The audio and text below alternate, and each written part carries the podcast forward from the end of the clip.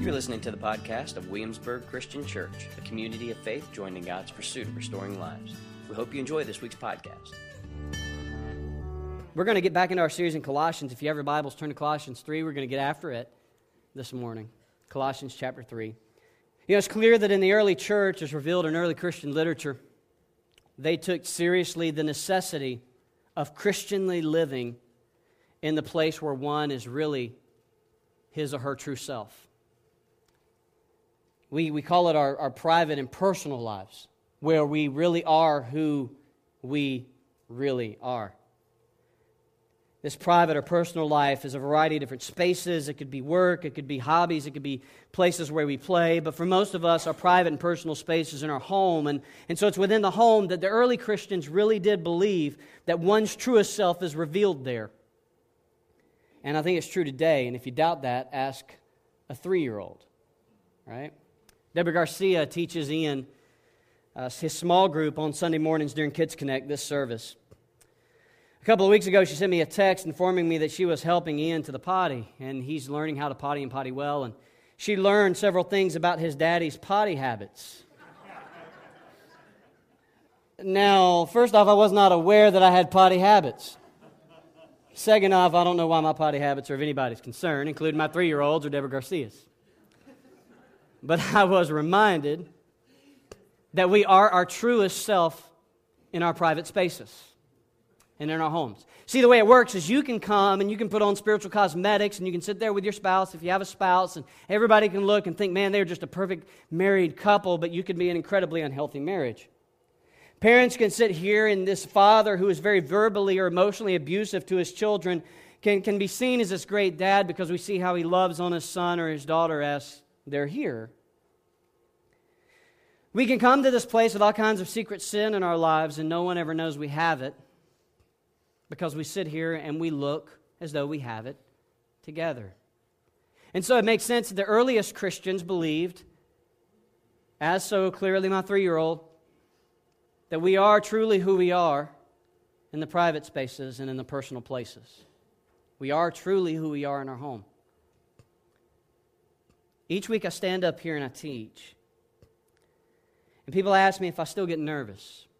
And the answer is absolutely done this for 11 years and I still get nervous. One of my old Bible professors in my undergrad, he once told me that if I ever, for, if I ever get to a place where I'm no longer nervous before I preach, I've forgotten what it is I'm doing. And that has stuck with me because I stand here before you as though I have something to say, but really I have nothing much to say other than what I chew on with the Word of God myself. And so I stand up here and I stand here to the best of my ability and offer something, try to offer something from God's Word. And I've prayed and I've prepared and I've planned and I've meditated upon the text, but above all, what I've had to do more than anything is wrestle with the text myself. More than praying, more than planning, more than preparing, I've had to ask myself, am I living the text? Because if I'm going to stand here and preach the text, then I've got to be very honest with whether or not I'm living the text. Because if I'm not living the text, I can't stand here and preach it as though I am. And so it matters to me and it matters to my family. It matters greatly, but above all, I think it matters to the Lord that I stand here before you, always aware that I am struggling to live the text myself. Because when I ask that question, self deception becomes tricky. Because I can deceive myself into believing that I'm living the text when I'm not. I can think I'm doing okay, but I may not be. But I want to believe I am because, after all, who likes to be wrong? But the truth of the matter is, I'm wrestling with the text too. And you don't know whether or not I'm living the text. Because I'm like you. You don't really know. Some of you may know because you know me well, and some of you in my Life Connections group may know, maybe more than others. But really, as I stand here and deliver the Word of God, there's nothing really for you to filter. You may think I'm this or you may think I'm that, but I have to wrestle with the text to myself if I'm going to have the audacity to preach it. Now, this is where my beautiful wife comes into play. Because you may not know if I'm living the text, but Allison does. And she is quick, and I'm grateful, to, in her own way and in her own time, remind me that I need to practice what I preach and preach what I practice. So, I am who I am in the personal space, in the private place in my life. And so are you. My wife sees me with clarity, but God, above all, sees me with crystal clarity, as He does you. So it makes sense as Paul is preaching via a letter to the Colossian Christians that he would not stop at verse 17 and that he would move into our text this morning, verse 18. He's already been all up in our business, and now he's about to get into our home. He's about to tell us how to love our wives and our kids, how to be the kind of employee and employer that we're called to be. And so I want to look closely because I want to catch the context because the context makes sense. And we've got to keep that in mind. So you look at verse 10 of chapter 3. And Paul says something quite remarkable. He says, You've put on the new man who is being renewed in knowledge according to the image of his creator. So, so virtue, by virtue of our baptism, we put on the new man, we become new creatures. And so our, our minds are being renewed. We're starting to learn how to see the world a different way. If you became a Christian at the age of 54, you've got 53 years of unteaching for God to do so that you can see the world the way God wants you to see it. So our knowledge is being renewed, but not according to politics or culture not according to my mom and dad, not according to my grandparents, not according to the self help book I read, but according to the image of the Creator. And that image of the invisible God is Jesus Christ Himself. So God is renewing my mind according to the way and the life and the likeness of Jesus. And so it makes sense that in this chapter 3, first 17 verses, Paul would have the audacity to remind us of who we are in Christ. And we've got to move through this to get to verse 18. So, verse 5, he reminds us that sex outside the covenant of marriage is a sin and no longer should be a part of our lives if we claim to be Christ followers. Purity should be our aim. He says that we're, we're letting go of godless desires, and so those desires do not bring God glory or honor Him as holy. So, so then he talks about greed, and he, and he says our passions and our wants should be in check, we no longer be greedy. That consequently, then, we've come to know that God is, is supreme and that He is more valuable than anything else, so there really is no room for idolatry in our lives any longer. And then you get to verse 9, and he says that we've put away the other sins, such as moving away from living living lives of anger and wrath and malice and what else he say? Slander and gossip and filthy language and lying. And he's saying basically that, that you're in Christ, you should be moving away from these things. These things should not be a part of your life. So the way you think should be changed so that the way you see will be changed and so that the way you act and live will be changed. And so he moves on to verse 12 and he calls the church to be a compassionate people because of all these things we have been renewed in Jesus. Jesus is compassionate. He calls us to be compassionate like Jesus.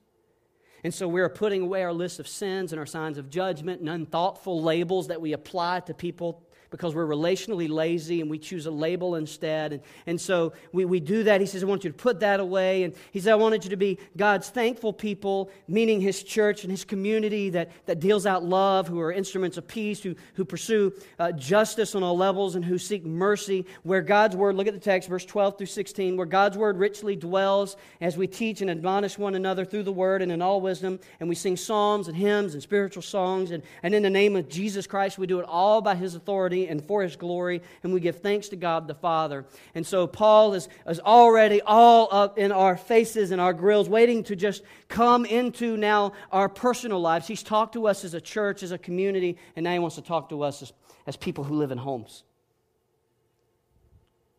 And so we get to our text. The nerve of Paul, right? Wives, verse 18. Be submissive to your husbands as is fitting in the Lord. Husbands, love your wives and don't be bitter toward them or act harshly toward them. Children, obey your parents in everything, for this pleases the Lord. Fathers, do not exasperate your children so they won't become discouraged, or do not arouse your children or provoke your children so that you won't break their spirit. Verse 22 Slaves, obey your human masters in everything. Don't work only while being watched in order to please men, but work wholeheartedly, fearing the Lord. Whatever you do, Do it enthusiastically, something done for the Lord and not for men, knowing that you'll receive the reward of an inheritance from the Lord. You serve the Lord Christ. For the wrongdoer will be paid back for whatever wrong he has done, and there is no favoritism. Masters, supply your slaves with what is right and fair, since you know what you too have a master in heaven. This is a dizzying text. It doesn't have any flow. It's just like principle after principle after principle. Sure, it deals with this idea of personal and private space, husband to wife, wife to husband, parent to child, child to parent, employer to employee, or slave to, to, to, to master, master to slave, however you want to contemporary, temporarily look at that. And, and unfortunately, we won't get there this week. We'll get there in a couple of weeks. But he gets into our lives, and so no matter whether you're married or whether you're single or whether you're, you have been married or whether you're divorced or widowed or whether you have children or no children or, or whether you have a job or no job, this text applies because it fits into every nick and cranny of our lives because Paul has the nerve to come out of verse 17 in the first 17 verses and get all into our private space. And see, here's the underlying truth of this very dizzying text Jesus is either Lord of your whole life or he is not Lord of anything at all. That's the dizzying truth of this text. He is either Lord of it all, your language,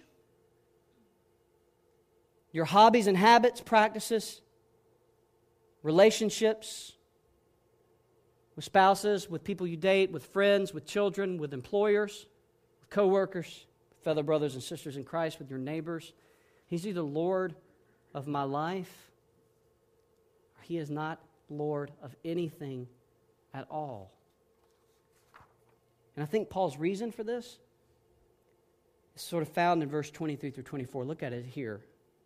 He says, Whatever you do, do it enthusiastically as something done for the Lord and not for men, knowing that you will receive the reward of inheritance from the Lord. You serve the Lord Christ. He says, You serve the Lord Christ. Two words used together, back to back with intentionality. And I'm wondering why Paul. Why Paul didn't say Lord Jesus Christ or Lord Jesus or just Christ. No, he said Lord Christ, two of the heaviest words in our faith.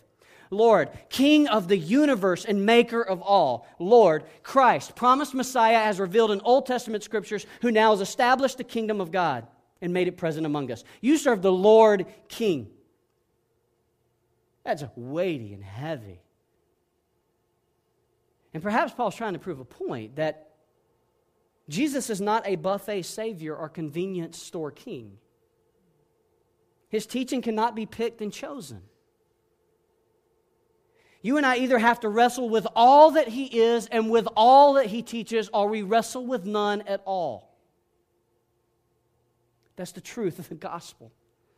It's the truth even of this text. I cannot take a little grace here with a little side of mercy, but ask him to hold off on telling me I can't con- condone or participate in sexual immorality. I, that's not the way this works.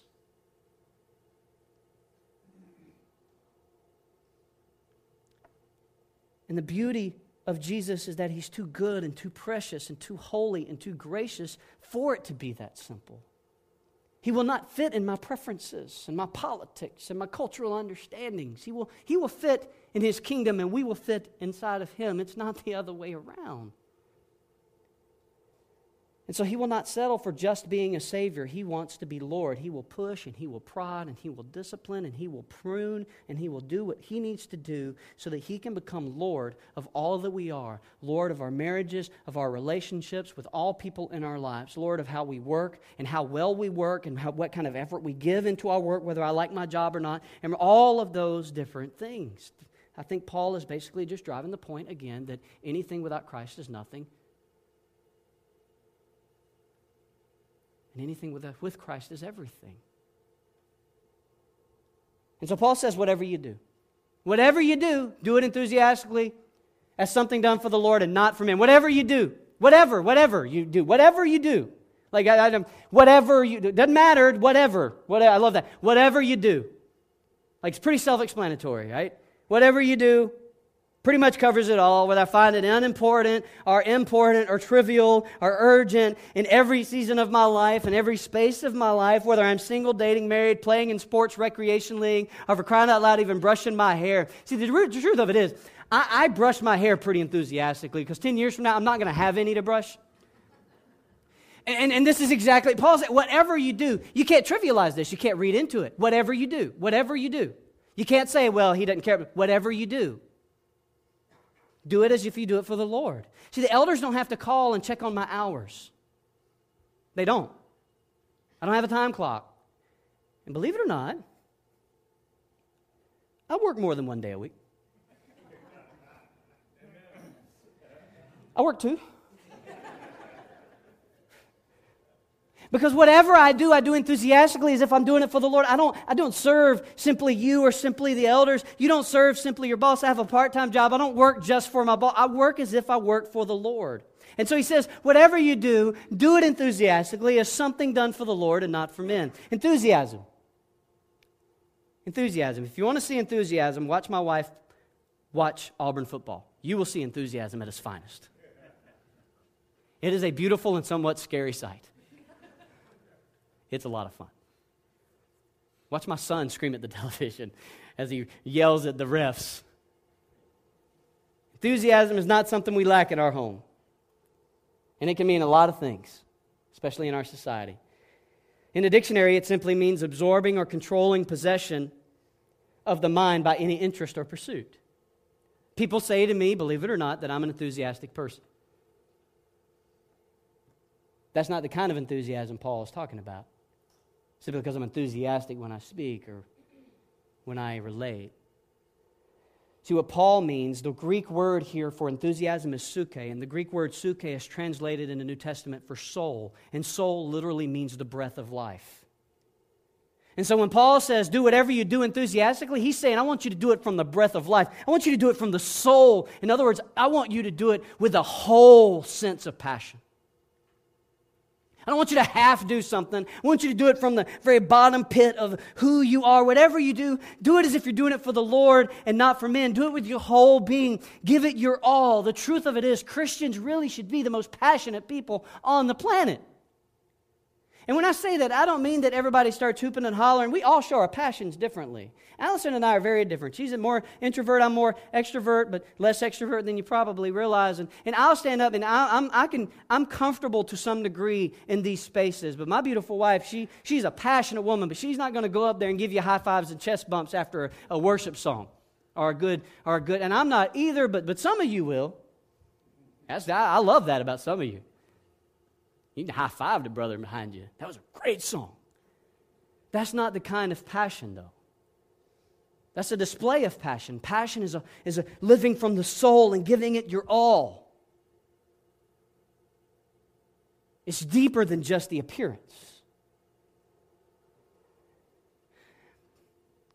And see, this changes everything because he says you do it as if you do it for the Lord. In other words, what Paul is saying whatever we do in our lives, we do it understanding that it is worship before God. See, this is the problem. We have reduced worship. And we have a bad theology of worship sometimes. Worship has been reduced to an act or five acts that we do on a Sunday in a particular place at a particular time. And for some of us, that's the way we talk about worship. And that is theologically incorrect. If for no other reason, this verse. Worship is not something I simply do or an experience. Worship is a life given to God. Because whatever I do, I'm doing as if I'm doing it for the Lord. See, here's the beauty of this. In your new birth, when you became a child of God, you were given God's Holy Spirit. The Bible says that makes you the temple of God. That means you have been made holy now by the blood of Jesus. And now God calls you to learn how to live a holy life. And so, when here's how you make sense of it nothing in your life as a Christian is secular. Everything is sacred because you yourself are sacred.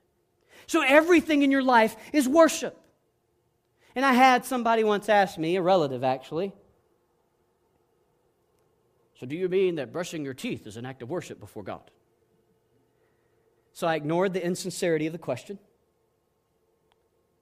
and I answered it. And I answered it this way Who gave you those teeth? God. Who gave you the arms and the fingers and the hands to brush those teeth? God. Who gave you the money to buy the toothpaste and the toothbrush, the breath to wake up and brush those teeth? God. Do that with that in mind, and you will be brushing your teeth to the glory of God. Because it's an issue of thankfulness. It's an issue of understanding and recognition that whatever I do, I do for the Lord because all things come from Him in my life. And so I think what Paul does is he gives four motivating reminders. And I think this is, this is it. Because he's elevating life to its highest view. See, for the Christian, the Christian has the highest view of life because we understand all of life for the Christian to be worship. So we have the high, we view life higher than anyone else. And he says, so if you know who you are and whose you are, and what your inheritance is and where it comes from, you will be a thankful, passionate person. But anytime that I start forgetting who I am in Christ, the identity I've been given, whose I am, for he has called me his child. The King of Kings has called me his child. And then not only that, he's given me an inheritance. It's already waiting for me, and it's an inheritance of glory, which is life lived in his full presence forever, away from all the brokenness of this mess and that He holds it, and I don't have to worry about losing it. I don't have to fear that. I will become a thankful and passionate person. Because everything becomes gift of grace. And whatever I do, whatever I do, whatever, I end up doing for the Lord. My happenings, my hobbies, my habits, become transformed and renewed. Even things that culture brings. See, when it comes to culture, we have three options all the time. If culture brings something into my life, I can choose whether or not I receive it. If it honors God, I receive it and I do it for the glory of God. If culture brings something into my life and it is off of God's path of truth, then I can choose to redeem it. And so I take it, I own it, I redeem it, and turn it to the glory of God. If culture brings me something that is just anti God, then I simply reject it. And I do that to the glory of God. Whatever you do, you do for the glory of God because your life is God's and it's worship. It elevates everything and it changes how I love my wife, I love my child, it changes how I love you, it changes how I talk with you. Sure, I fail, but it calls me to repentance and conviction. It changes how I work. It changes how I work in ministry. It changes how I work in a part time job. It changes everything because I do it for the Lord and not for men. So then Paul begins to deal with us, helps us understand that we should have the highest view of life, that life is worship. Whatever I do, I do for Him. And so he says in verse 18 and 19 Wives, be submissive to your husbands as is fitting in the Lord. Husbands, love your wives and don't be harsh or bitter toward them. Now, the word submit is hypotasso. It occurs 38 times in the New Testament. Now, I realize that the word submit in verse 18 is something that makes people cringe. I think there are several reasons for that, which we won't take time to deal with here. We will later. But I want to show you something in 1 Corinthians 16. It's on the screen here. Verse 15. You know that the household of Stephanas were the first converts in Achaia, and they have devoted themselves to the service of the Lord's people. I urge you, then, brothers and sisters, to submit, hypotasso, to such people and to everyone who joins in the work and labors at it. The word submit here is the same word as submit in Colossians 3:18. And see what has happened is we have become biblically lazy. And we have interpreted Bible words and Bible teachings through the lens of culture. And we have, we have ascribed meanings to words that do not have a root in Scripture. And we've heard preachers preach it, and sometimes these preachers, in their most well meaning places and their lack of detailed study, can be wrong and miss the context. 38 times this word is used in the form of all relationships. Wives to husbands, young men to elders and Peter, Christian to Christian, citizen to government. Here's what it doesn't mean it doesn't mean that women are to be treated with some inferiority as if they're second class citizens and a doormat who are commanded to be barefoot and pregnant in the kitchen all their life. That's unbiblical. Regardless of whose parents or grandparents live that way. That's not fitting in the Lord. The idea of submission is that wives should live with a cooperative demeanor that puts others first. Cooperative demeanor that puts others first. Cooperative demeanor that puts others first. Now, I, I want to let Peter, who was married and an apostle, say something about this himself. Same Holy Spirit. He said in 1 Peter 3 in the same way, wives, submit yourselves to your own husbands so that even if some disobey the Christian message, because some will, they may be won over without a message by the way their wives live when they observe your pure, reverent lives. Your beauty, there's teenagers, listen please. Your beauty should not consist of outward things like elaborate hairstyles and the wearing of gold ornaments or fine clothes. Instead, it should consist of what is inside the heart with an imperishable quality of a gentle and quiet spirit, which is very valuable in God's eyes. For in the past, the holy women who put their hope in God also beautified themselves in this way, submitting to their own husbands, just as Sarah obeyed Abraham, calling him Lord with a lowercase l. You have become her children when you do what is good and are not frightened by anything alarming. Husbands, you're not off the hook. The verse didn't stop there. In the same way, in the same way, same way, Fred, live with your wives with an understanding of their weaker nature, yet showing them honor, Fred, as co heirs, not subservient heirs, co heirs of the grace of life. Listen to this so that your prayers will not be hindered. Men, you're not going to have prayers heard clearly by God if you're loving your wife as some subservient woman and treating her like a second class citizen. Your prayers will be hindered. We cannot treat our wives as though they are not co heirs of the kingdom and expect God to hear our prayers. And it makes sense to me because God gave us Jesus. There's nothing I deserve from God. And He gives it to me in grace and loves me despite myself. And then I think He just says to me, Fred, just love how I love.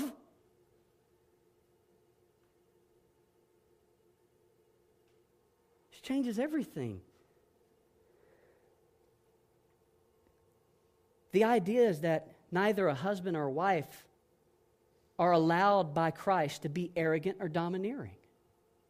The wife isn't allowed to be arrogant or domineering, and the man's not allowed to be arrogant or domineering. Not according to the scripture. The idea is that the wife should live with the husband in such a way as to elicit kindness from the husband, submission and cooperative demeanor that puts it first. The husband should live in such a way as to elicit cooperation from the wife as he is called to lead his family. I do believe that God calls men to lead their families. But men, we are not going to lead our families through dominance and through authority simply because we are a man. That is not biblical. And men, I say this with all sincerity, but it is not our divine right to come home, put on our v neck t shirts, tuck it into our sweatpants, sit on our couch, and demand that our woman have our dinner ready for us. That is not our divine right. Not according to this scripture. And see, what we have to decide is whether or not we're going to live according to the culture, according to the kingdom. And some of you may think, and, and I made my peace with this 11 years ago, I'm some little flaming liberal progressive preaching some sort of agenda. I'm here to tell you, all sincerity, ask my wife how I lead my family. I am not interested in politics in that way. I'm only interested in the kingdom and us looking like people of the kingdom, including my family and myself. And if you, if you, if you struggle with that, then I, I beg you, have a Bible study with me. Bible to Bible. Not, not grandparent philosophy to grandparent philosophy, Bible to Bible. And let's figure this out together. As co heirs of the kingdom, man. That's what, that's what the Bible says. With genuine love and dignity and honor and respect, which is how Christ treats his church, which makes sense. Christ treats us with dignity, honor, and respect despite our brokenness. He calls us to do the same. Jesus did not come in the flesh and demand that everybody obey him, did he? He served. He lived in humility and served. And women and children flocked to him because of his gentleness and, his, and he saw the dignity and worth in women. In Jesus' day, women were second class citizens, if not worse, and so were children. They were doormats. And Jesus came and elevated their dignity and worth. And he loved them with honor and respect, which is why Jesus had the following of women and children that he did. And interestingly enough, he calls us to follow Jesus. See, I will lead my family when I follow Jesus and they begin to follow me as I follow Jesus.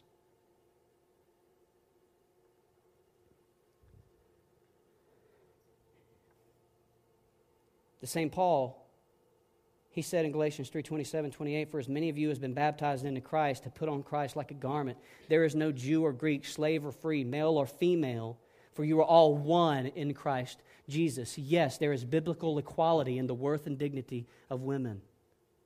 Role and function, may be different and is different.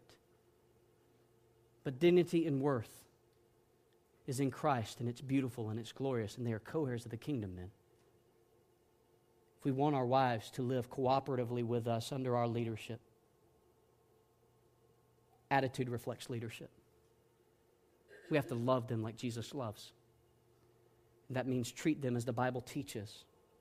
Not harshly, not arrogantly, not bitterly. Look at, look at Ephesians 3 or Colossians 3, verse 19. Not with bitterness or harshness when you discover as you're treating, as I'm treating my wife as a co heir of the kingdom of God, and I'm treating her with genuine love and respect and dignity and honor, and I discover that she doesn't have the pull yourself up by your own bootstraps mentality that I do, or I find that she's more emotional or more sensitive than me, or I find that she's more imperfect or she is imperfect, I shouldn't be surprised and have no divine right to treat her with arrogance or dominance, or treat her bitterly, or treat her with harshness. Instead, I'm to love her with gentleness, and I'm to love her with honor and respect as a co heir of the kingdom. And Peter, that's probably what Peter was getting at in his text when he said that women are of the weaker nature, that the weaker ones. He wasn't saying that they're incapable of strength. He is simply saying, I think that there is a sensitivity and emotional level there that is beyond what we can even fathom. And so we still show them honors as co heirs of the grace, especially if we want to have a communication relationship with God.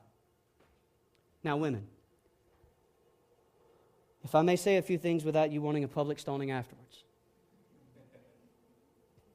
First off, I am sorry that we men have treated you like second class citizens and failed to live into the biblical ideal of marriage and manhood for so many years. I mean that. But I say this with all sincerity. We husbands are not going to be better men if you seek to dominate us or loudly persuade us to be better men. We are not going to become better men with domestic blackmail, and you know what I mean. I will if you. That is not biblical and that is wrong too. You cannot push us or prod us or loudly scream at us to be better or more godly men or better leaders in our homes. That is not biblical. That is why Peter said, with gentleness. Lead with gentleness. They may be won over without a message, but by observing your gentleness, your purity, your reverence, your submissive heart.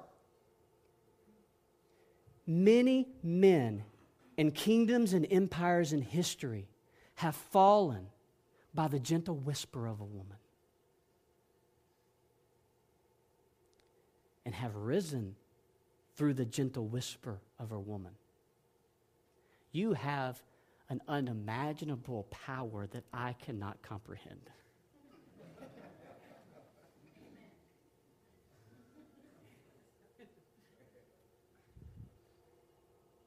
With gentleness,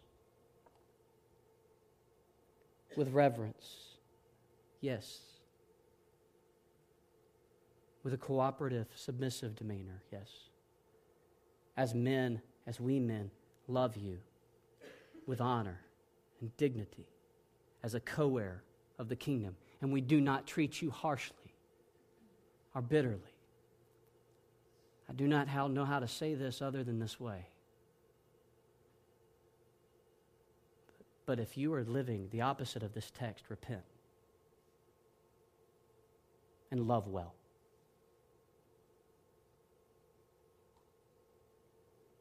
When men and women lo- live into these kingdom guidelines, they'll be truly free in their marriage. If you're not married, if you're not married at all, find someone who will live into this. And you live into this.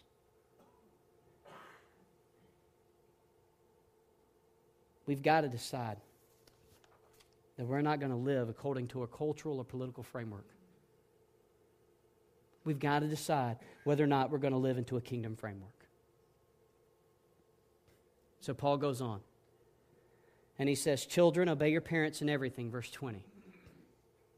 For this pleases the Lord. Obey your parents. It's pretty simple. The things that you don't want them to do, the things that you think are wrong, obey your parents in everything, for this pleases the Lord. And this verse has been used as a hammer to children for years, and it says what it says and means what it means, but I think there's something even more remarkable in the text. The very fact that Paul decides to give children rights and responsibilities is pretty remarkable in this culture in his biblical culture and even in our culture. Children matter so much to the Holy Spirit that he decided to give them a line item, give them a principle, and not just tell them to obey their parents, but he commanded fathers. I don't know why he didn't speak to mothers. He didn't. We got to deal with the text. He commanded me as a dad, those of us who are fathers, to not exasperate our children. He gave the children rights so that they won't become discouraged.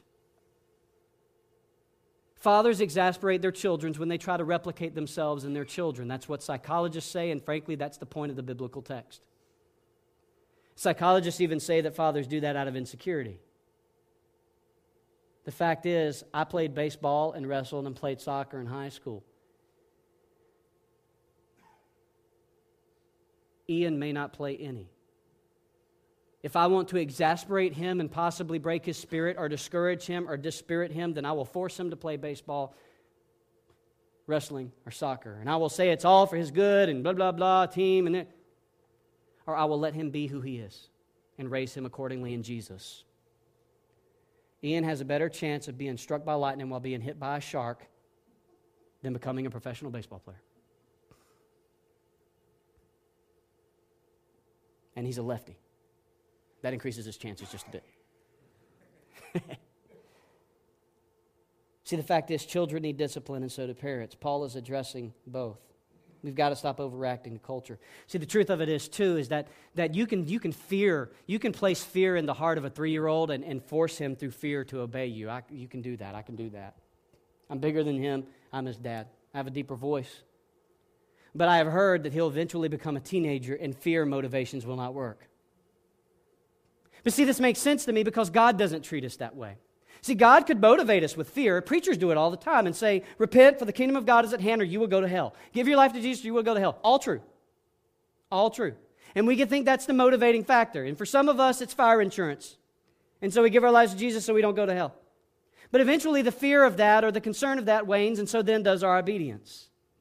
See, God doesn't motivate us through fear, He motivates us through love. And so maybe what God wants is fathers to motivate their children through love, through Christ like humble love, through gentle love, not through fear, not because I'm your daddy, not because I can take, but through love. Don't exasperate your children. Don't provoke them to anger. Don't stir them up. Don't arouse them, or they will become discouraged. If you have been that dad, you can repent and make it right. Start loving the right way. The Holy Spirit of God's in you, He can make that happen. He can bring that healing and that wholeness there. A parent who motivates their child by fear may indeed produce an obedient child. But look at the rest of the text. It will not please the Lord.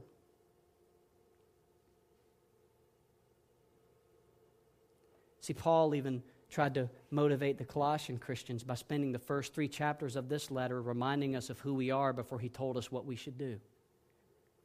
We need to remind our children of who they are before we expect them to do anything. Motivate them with love, motivate them with the gospel. I haven't been a parent long enough to teach anything really about what it means to be a parent, but all that I've said here, I think I've just gotten from this text. The rest of you experts can take it from there. But I do know that children need discipline, and so do parents. We have a God who is holy and who is perfect. He spoke this world into existence. He holds it together in His hands. He could kill all of us right now if He chose, or He could give us life if He chooses. He could turn these chairs into humans if He chose. He can make bushes burn, and He can make floods come through a world that's never seen rain. He can tear down walls at the sound of a trumpet, and He can raise the dead through the power of His Spirit. And yet, this same Almighty God looks on us with mercy and with grace and a gentle and honorable love and sees the dignity and beauty of who we are. We should simply love that way. We should love our wives that way, men. Wives should love their husbands that way. We should love our children that way. And if you're not married, if you're dating, if you're used to be married, you should love that way. Because that's the Bible. And we live by this. We live by the kingdom of God, not by the culture of men.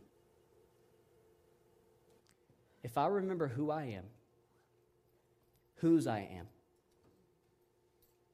what I have been given and what is expected for me to receive in Christ and where it comes from. I will live a passionate and thankful life. If you need hope, if you need help, we are all an imperfect people learning what it means to love. If your marriage has been weak or unhealthy and you need prayer, then come and get prayer. If you feel as though you haven't been the parent you need to be, there is grace there. Come and just get prayer. The Holy Spirit lives in you if you are God's child and you can love and live the way He's called you to love and live. There is no doubt. And He can bring healing and restoration and hope right where you are. The beautiful thing about God, and please listen, nothing in the life of a Christian is irredeemable. There is nothing you can do in Christ that cannot be redeemed. If you feel you haven't loved well, it can be redeemed. Let's pray for that if we need to pray for that. Pray for redemption. And then obey the Lord and watch redemption unfold in whatever relationship you feel the weight from.